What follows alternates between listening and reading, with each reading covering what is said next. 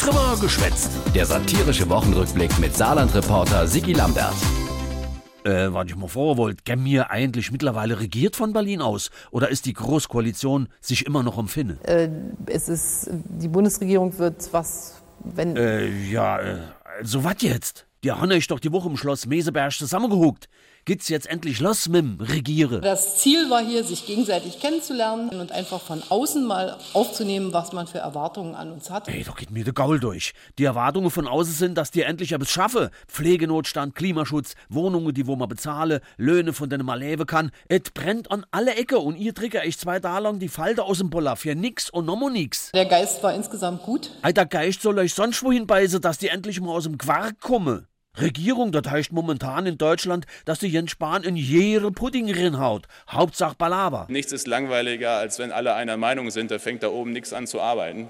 Bei mir jedenfalls nicht. Stimmt, tote Hose im Kopf, bis auf paar Flause. Oh Mann. Ach, immer am Lautsprecher der Overhorst aus Bayern. Der hält sein Ministerium für Heimat ernst. Es wichtig, in der Heimat die Landtagswahl gewinnen. Nichts ist eine stärkere Bestätigung als der Erfolg an der Wahlurne. Dafür kann man auch schon mal eine völlig überflüssig Islamdebatte lostreten. Als rechts vorbei an der AfD. Schlecht gewisse? Quatsch. Ich fühle mich eigentlich äh, puddelwohl, sauwohl, möchte ich fast sagen.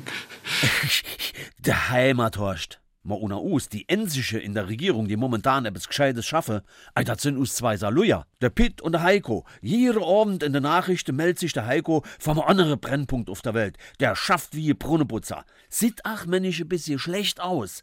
Er isst wahrscheinlich nicht genug. Ich muss doch nur mehr essen. Auf jeden Fall. Damit hat dem Heiko sein Kollege, der Altmaier Pitt, zum Glück kein Hudel. Der hat die Woche der deutsche Autoindustrie die Levite gelesen, weil die immer noch kein konkurrenzfähig Elektroauto hinkriegt. Aber Unterstützung von der Politik will. Ich kann mich nicht erinnern, ob wir jemals darüber entschieden haben in der Politik, ob aus dem Wählscheibentelefon das Handy wird und ob aus dem Handy das Smartphone wird. Also, klarer Auftrag vom Altmaier Pitt an die deutsche Autobauer, ein Elektroauto? Das 10 Kilometer mehr Reichweite hat als der Tesla und mindestens genauso gut aussieht. Aber deutlich weniger kostet tut. Alle hopp, in die Hände gesputzt und es geschafft. Äh, da fällt mir in, was macht eigentlich der Erneuerungsprozess von der SPD? Wir haben keinen Bock mehr auf ein Weiter so. Wir haben keinen Bock mehr auf das Klein-Klein der großen Koalition. Wir haben keinen Bock mehr auf das Rumgemerkel. Ui, null Bock, Juso-Chefin aus Berlin. Klingt irgendwie nicht gut. Doch, doch, sagt der SPD-Generalsekretär, der Klingbeil. Ich möchte, dass die SPD eine mutige Partei ist. Aha, das wäre auch folgender verwegener Erneuerungsplan. Wir werden einen zentralen Tür-zu-Tür-Tag in dieser Partei verankern. Echt? Tür zu Tür? Mit Wollknäuel zuwerfen. Genial, die Sozis. Und dann sogar vor Ort unsere Gesichter zeigen und zeigen, dass wir da sind. Wahnsinn. Das ist, äh. Das ist so bescheuert. Okay. Komm, ey, geh mir bloß fort.